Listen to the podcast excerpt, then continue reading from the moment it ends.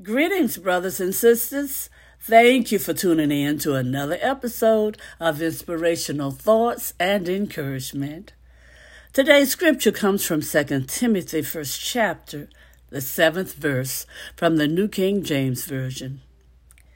It says, God has not given us a spirit of fear, but of power and of love and of a sound mind. Amen. Oh, thank you, Lord.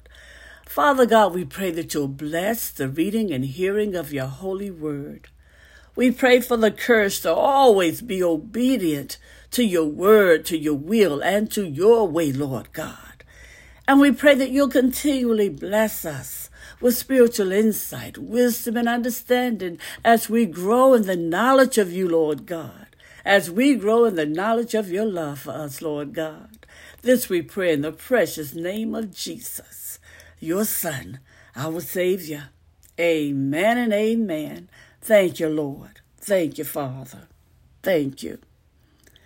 Brothers and sisters, believing in God and believing God are two different things. Amen. And it's important that you understand the distinction in order to live the victorious Christian life. Now, believing in God is saying, I know God exists. But believing God is trusting what He has said about Himself, about us, and about the relationship He desires to have with us is true. Yes. This goes beyond our basic salvation to having the utmost faith in Jesus for every detail of our lives. For example, today's verse means having full confidence that fear does not come from God. Mm-mm. Confidence, a sense of belongings, and clarity comes from God. Amen. So you can be sure that God is going to give you the strength, the love, the wisdom to face whatever may come your way. Brothers and sisters, do you believe God today? Do you trust there's a real reason to fear? Yes. Your circumstances may seem overwhelming, but He walks with you through all of it. Know that. And you can find that in Isaiah, the 41st chapter and the 10th verse.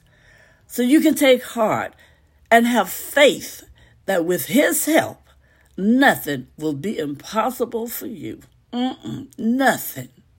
And you can find that in Matthew, the 17th chapter and the 20th verse.